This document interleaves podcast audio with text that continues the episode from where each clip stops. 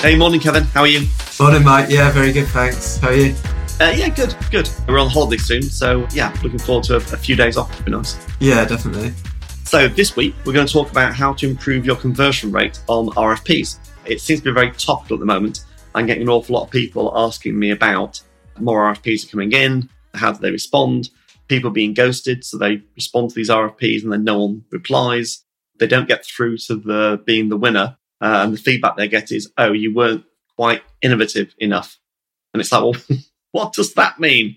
So yeah, I just thought it was a, a very topical topic to talk about. So the kind of things that I thought we could talk about are qualification. So how important RFP qualification is, answering the exam question. Just go back to school, think about the exam papers that you sat, answering the exam question, how important that is. And then how do you really stand out? So those are my, my kind of like things to talk about. But you've been on the receiving end of an awful lot of RFPs. What, what are your just kind of headline views? My headline view in general, I can't stand RFPs. and why is that? Yeah, the reason I say that is I find in some ways, sometimes they lack detail and thinking. Other times they're almost too detailed and too rigid. And I just think as an agency, the way that we're set up, at least, we're set up probably more as a let us figure it out for you. And we'll test, learn, experiment and try and make things work, kind of potentially start small, but scale up once you've proved the model. And I think RFPs are typically, here's all the answers. This is what we need. Can you go away and do it? And I actually wrote down, I've only got two notes ahead of this podcast, but one is the pro is from an RFP. It's, you normally get a longer term buy-in. So you can understand if, if you're doing an RFP process, there's normally at least a 12 month contract, if not two years. Absolutely. Or else, why would you bother? To be honest, yeah. Which I think is great because on the other hand, you can get people that are just like they churn and burn through agencies, and you know the trends, and it's just like they're just going through that cycle and they're never going to get anywhere. And you don't want that. An RFP will give you a longer term commitment. Hopefully, it's against business objectives, although not always the case. But yeah, I think that's a positive. I think the cons is it can be a heavy use of time from the agency side for something that you've got an outside chance of winning. So yeah, improving your win rate, I think this is something that we probably need to get better as a company. But in terms of like understanding the win rate from the types of opportunities, I feel like our win rate from RFPs is pretty low, but also we're now just pulling out of quite a lot of RFPs for the reason that I think I've just listed. It's either too specific and it's not right for us, or it's quite broad and we potentially we we just don't know enough about what they're looking for, and there's a large amount of effort to put into it that we've got to put the odds in our favour. And if someone comes to us because they're they've been referred to us, they're a previous client, or however they've they've come across us, and it's a warmer lead, that's where our win rates are higher. And the RFPs, I think, typically we've won some of our big clients today. We've won from RFPs, so it's not a statement of don't enter any RFPs, but you've got to be selective because there's so much time that you can spend chasing these things and they're expensive in time and money. I mean, just out of interest, the kind of stats that I see, because I see a lot of RFPs with clients. So typically, I'd expect people to be rejecting about 30% of RFPs they receive. So qualifying out about a third of the ones that you receive is, I would say, is a good average. So if you're only qualifying out, so people who are qualifying out, you know, non or 10%, then your conversion rate will be a lot lower. And you're bidding for too many things and it's taking up too much resource. That makes sense. Once you've qualified something in, you should be winning about a third. So it's a third and a third, basically.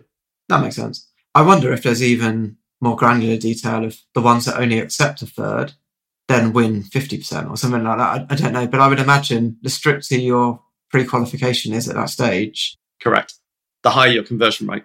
Yeah, it is because what happens is is that so let's talk about kind of qualification criteria. So RFP qualification is the key uh, at the beginning to qualify things in or out. The more experience you get at qualifying RFPs, the more criteria you put into your matrix, your scoring matrix. I've actually got a scoring matrix that I, I give to people, and that's got like nine things in it that you can use to qualify in or out. The more experience you get, the more things you add into the qualification, Therefore, the more you reject, but the more you reject the ones that you work on, the higher the conversion rate. It becomes self fulfilling. That makes sense. I guess a question for you, kind of being on the procurement buyer side from the past, how would you like to operate with stuff like this? Do you think an RFP is actually a positive way to do things for the reason that I listed if it's maybe a longer term commitment? Or would you prefer to say, here's an agency or even a couple of agencies that we think would be good. Let's give them a test until the end of the year. And then at the end of that, we've, we've learned something without going through a long build up process and pitch process that we could turn into something bigger afterwards. So, I'd, so I think there's a couple of things. So I think you need to look at materiality of spend. So let's say the contract's worth, you know, 20k a month. So it's 250 a year ish. At that point, if I'm spending on behalf of the company, you know, quarter of a million pound of marketing's budget because it's their budget. I'm obviously the kind of like the governance person that's going to get to the selection of who we're going to use. At that point, you need some kind of rigorous process to say we selected the right organization. My view. So what I wouldn't do is I wouldn't run a 20k pilot and then appoint an agency to do 250k of work. Yeah. It's possible, but it's less likely. What I'm more likely to do, so I'd like to get a bit of competition into the process. So I'd first of all shortlist, you know, probably five, ideally three agencies. I could then run an RFP, but I think a better way is actually is having we used to call them kind of competitive dialogues where we'd bring an agency in for like two hours and we'd have a workshop. The agency runs the workshop. We define the questions and then we interactively work through together what solutions might look like. You know, have we got the right spec? You know, where people find that w- we think a certain solution might work. You as an agency say, I think you've got this wrong. You know, you're looking at good example we had recently. You know, you're looking at digital PR as being the key success factor. In our experience, you need an SEO strategy first approach and the digital PR can come second. You know, that kind of two hour discussion, I think is much more, it's much more rich it's much more valuable. The downside with it is I don't get the documents. So I don't get to compare side by side yeah, because yeah, I get this two hour kind of immersion. And then it makes it really difficult to extract the emotion and the chemistry from the content and the approach. And that's my problem as a buyer. That's, yeah, I completely get that. Because I think purely from the agency side, we've had a pitch before that we haven't done this much, but when we do, I think it's it's worked quite well. But we've broken out of that kind of you tell us what you want, we'll present it back to you, and it's kind of just this one way brief followed by a one way pitch. And yes, you get questions in there, but one thing we did is it's more collaborative. And actually, this was digital PR. We said, let's understand what you're looking for, what are the goals and objectives, and then we went away did our research, but rather than pitching to them, we sat around the whiteboard. We said, here's our initial research. These are the types of things we're thinking. I think we'd already written stuff on the whiteboard before the client came into the room, but we used that as a starting point to collaborate together and shape it together because no idea at that stage is going to be fully formed. You need to then understand from both sides how it works. And I feel like that formal process of death by PowerPoint is just not the best way to get that across. Whereas actually, if it's you're not. working, if you're working together and bouncing ideas around, in the same way with consultancy, sometimes you can save yourself 10 days worth of auditing by having a chat with someone and just saying, well, what did you do on the 24th of March? Exactly. Because that changed quite a lot. And then it, it will open up conversations around, oh, well, actually, we relaunched our website that day. And like all of these things that if you don't have that communication and dialogue with the client, you end up sometimes going down a rabbit hole that's unnecessary and you can fast track it. But I completely appreciate from the client side, if you're trying to pick someone, do you have the time to go through a collaborative process with free agencies? Possibly not. And yeah, I, I don't know. It's tricky. And like you say, you, you want to have a scorecard of which you can say, this one is a eight out of 10, that one's a six out of 10 but actually, Kevin, a good way of doing that, that this, I think this is a very good point. I, I think, I think this having a dialogue is far more valuable than just writing a document. But what I used to do, I'm looking, I'm thinking back now about a couple of that I ran where we did this. I pre-prepared a little scoring sheet. So I pre-prepared, look, there is, there are six areas that we're looking at.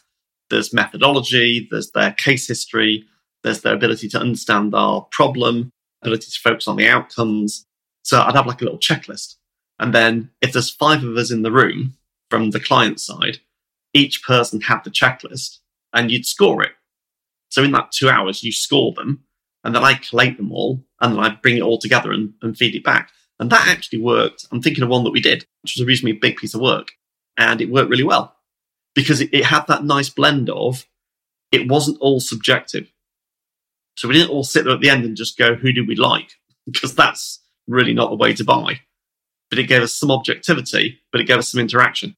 That's right. And I've definitely heard people say before you should either pitch first because you like raise the bar or pitch last because you're the last one that you remember. But if you're the one in the middle, sometimes you just don't remember that. And I think if it is subjective, Yeah. then that's probably even more important. Whereas actually, if you've got a scorecard, that shouldn't make a difference whether you're first, second, third, fourth, however. It shouldn't. I mean, my preference, by the way, so people are thinking, well, should I go first, second, or third if I get a choice? Ideally, I think you should go first because you plant the seeds in the client's mind of the really difficult questions that need to be resolved, which makes it more difficult for number two and three if they can't answer the questions. So you set the bar early. Also, if you're agency three that comes in and tells the same problems that agencies one and two have, it's really dull. Exactly. Whereas really actually, dull. if you're the first one that says it, it's kind of like, oh, we didn't know that. That's interesting. so um, exactly. Yeah, yeah, no, I completely agree. I think that's probably a fair point. I was just going to ask what other tips you had, but I think you're going into it, so it's fine. Yeah, no. Uh, so if you are forced down the route of it's an RFP, let's assume you qualified it really well. So you should now stand, you know, greater than thirty percent probability of winning. Ideally, hopefully, as you say, fifty percent. Some of the things to make sure that you increase your likelihood of winning are um, evidencing your answer. Know, really important that when you answer the exam question accurately, so make sure you do answer the exam question accurately. Once you've answered it, you've then got to evidence it because there's no point in telling me what the answer is if I say, well, yeah, you're just good at answering questions. Mhm. Show me the evidence. Show me where you've done this before. Yeah. And that plays to an inch wide and a mile deep. The people that win on RFPs are where the RFP specification is normally quite tight. It's in a specific domain area, uh, which requires lots of expertise. And the evidence that people give to their answers is so deep that it's like they've done this, you know, 20 times before for different clients in our sector. They've got evidence of the outcomes. They've got case studies. It becomes so compelling that it becomes really hard to beat that supplier. Yeah, yeah, it definitely does. And I think it's, again, that comes into the pre qualification. Do you have the capability? I can think of an example, even quite recently, where we've entered an RFP process where, if I'm honest, we probably shouldn't have gone for it. And I think that that's due to it's close to what we do, but the way the questions were asked didn't specifically fit our strengths. But equally, there's another one that we and the other side we pulled out of that I think is a great fit for us. But we pulled out because it was a public RFP or fairly public RFP that we felt we would be in a very long list of agency suppliers. We didn't know anyone at that brand. And although we had the capability and we thought we could do it, because we're involved in such a broad conversation, it just, we typically get quite a lot of just inbound leads that we deal with. We scored it out because it just, it didn't feel like this is a good use of our time, given that it's a bit of a long shot. So again, I think as that pre-qualification is really important. That's great. And there's one thing that you mentioned of the qualification criteria that you've got in your head and that you've got written down. One of the critical ones is we definitely have the expertise. However, we have no, exper- no, no access to anyone inside this client that we know. Yeah. If you don't have a relationship with someone in that client that can give you some coaching and advice within the right department, so if it's a marketing RFP, you know, within marketing, you need someone to talk to. If you don't have that access at a reasonably senior level, your chances of winning are so low. They are. They're yeah. so low. I've seen some agencies before. They they've built a checklist of these are the typical RFP questions. Here are our answers, and they put quite a lot of details into it. And they've responded with, "We don't reply to RFPs. However, this is our typical response. If you'd like to have a conversation in the future about something more specifically and kind of like less of a formal process, we're open to it. But even then, I don't. I think because they're in that RFP mindset, it's like, well, you didn't really answer our question. So as much as there's some effort in there as a blanket approach, I can't say it's all that particularly successful. So I'm not sure I would advise that. But uh, I think just having a stance on what you do, because I think the problem a lot of agencies face, and again, I'm not saying this from the experience of we've cracked it, it's more that evolution as you go along is you have to start to specialize, niche, and Absolutely. understand what's going to drive your growth and what isn't. And the more that you, like we- we say no a lot more than we say yes to leads that come through.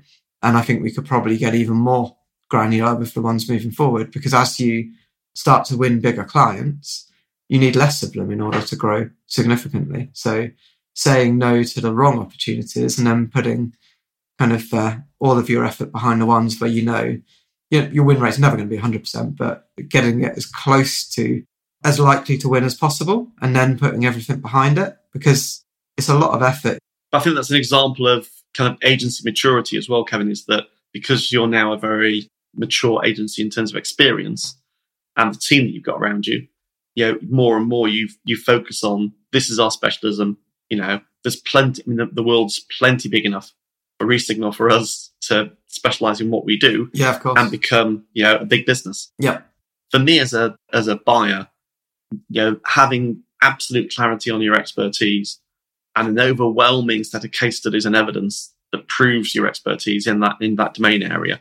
One thing you can do, I think, yeah, that's critical, uh, absolutely critical. Uh, one thing you can do if you get an RFP whereby you qualify it out, that you think the client's asking the wrong question or the specification maybe shows that the buyer's not been through this journey before, is you can talk to procurement if they'll accept the call and say, look, you know, we're not going to bid for this. However, we've got some insights based upon solving these kinds of problems before that might make you rethink the way you're doing the RFP. Because remember, the RFP, if you're a private company, as opposed to public sector or third sector company, I do have the ability to stop the process. If I think I've made, I've got the, I've got the kind of exam question wrong, or the scope wrong, or the spec wrong, if someone tells me that right at the beginning of the process, I can then go, actually, we're going to stop this process because we're going to buy the wrong thing. We're going to listen to Kevin about his insights, and that may make us rethink what we're going to do. hmm I have done that in the past because it, for me, I would be really dumb if someone told me, we think you're going to buy the wrong thing. And I say, well, I know better. And I'm just going to buy what I think is right. That would be a really stupid thing to do. Yeah. Yeah, that makes sense. And you'd like to think someone would be, as long as it's evidenced and you can show this is why, people would listen to that because you're right. You don't want to go down the wrong route.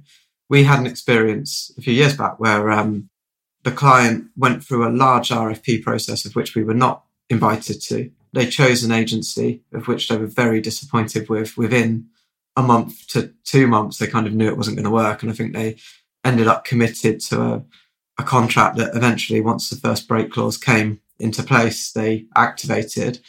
And then they came to us and they were just like, we were really disappointed with the RFP process last time. So can we give you some work? And they, wanted flexible agreements towards that rather than kind of like long term commitment. But they really didn't want to go through the RFP process because the last time they did it, Exactly. the winning agency impressed but didn't deliver. And then they were like, well, what makes this second choice any better? So, and it, I think in the meantime, exactly. they'd come across us and wanted to just give us a chance in a less formal way. And that actually worked out really well for us in that case. And I think better for them. But again, it's, I think maybe it's that flexibility of finding what works for you. But there is a lot of pressure on once you've gone through that whole process, you've got to make it work. But you don't know how good an agency is until you start working with them. I mean, that's why in the process, you know, you said before, if you've not got a relationship with that brand, then your chance of winning is so low. It's because one of my risk factors, so obviously what I'm looking at is risk when I'm buying. One of the massive risk factors is we've sent an RFP out. Five people came back to us, five organizations. We downsourced to three. We negotiated with two and we selected one. The one we selected, we've never worked with before in our lives. We've also got no one in our network who's worked with them before either, but they sound really good. I mean, how mad does it sound? You know, we're going to give someone quarter of a million pound a year and we don't know them. We've just seen what they can do in terms of pitching. It doesn't make any sense. Especially when it's quite common that you do get the bait and switch of here's the uh, Yeah. A Absolutely. team selling, and then they'll come back for the renewal 12 months later. But in between, Yeah. there's this mystery team that you don't know who they are. Exactly. Yeah, I think that can be tricky. It can because also, you know, you, some people might say, "Well, we'll give we'll give references." No one gives a bad reference. No one's going to give me as a buyer a reference that doesn't check out. Yeah, true. It would be insane. Yeah. So the references don't work either. So the only thing that works is if I know someone in another brand who's worked with you as an agency, and I can talk to them privately and say, "So how did it work out? What was the good and the bad?" And I get some real confidence. Then I'm like, "Okay, yeah, right, this should work." Which is why that trusted recommendation and referral is just so strong. And in that pre qualification scorecard, if you've been referred for a right reason, then that's scored highly and you've got a good chance of winning it. Whereas if it's a long shot RFP and your name's been mentioned, then it's still a long shot. You're just on the list. And in fact, most of the business that we win, probably in both of our businesses, you can normally trace it back to at some point somewhere, someone has recommended us. Yeah. In some way, shape, or form. Or they've or they've seen us in action, they've had some experience of us, you know, like the, the eleven touch points. There's a reason it's eleven touch points before someone actually starts to engage with you realistically about an opportunity. Because they need to get more confidence. So, in terms of just like kind of uh, conclusions, what's your kind of headline conclusion about RFPs? My headline isn't quite as harsh as all RFPs are bad, but it's definitely pre-qualify. On the seller side, you need to make sure that. I think with RFPs it's a bit of an all or nothing. If you're gonna pitch, you need to pitch to win because it's very competitive. But if you don't think you've got a strong chance of winning, put your effort somewhere else. Don't be scared to put that effort into existing clients and growing those relationships. I think it's easy to forget that often you can grow and upsell and win new business with a new client much easier than you can pitching for another opportunity. So think about where you put your best talent, teams, and ideas, and serving your existing clients can sometimes be a lot more lucrative than trying to chase every new business opportunity and RFP that's out there. Exactly. And mine would be qualify really hard. When you do bid for something, answer the exam question, give loads of evidence around the response. And thirdly, find someone independent to review what you're writing. Get someone to mark your homework before you submit it. Mhm. And your conversion rates will absolutely go up Yeah, categorically. yeah, that makes sense. Kevin, it's been great as always. It's always a bit of a voyage of discovery as we go through the call, but with some prompts. But yeah, I think it's been fantastic. Thank you. Brilliant. Okay, thanks, mate. All right, talk to you soon. Cheers.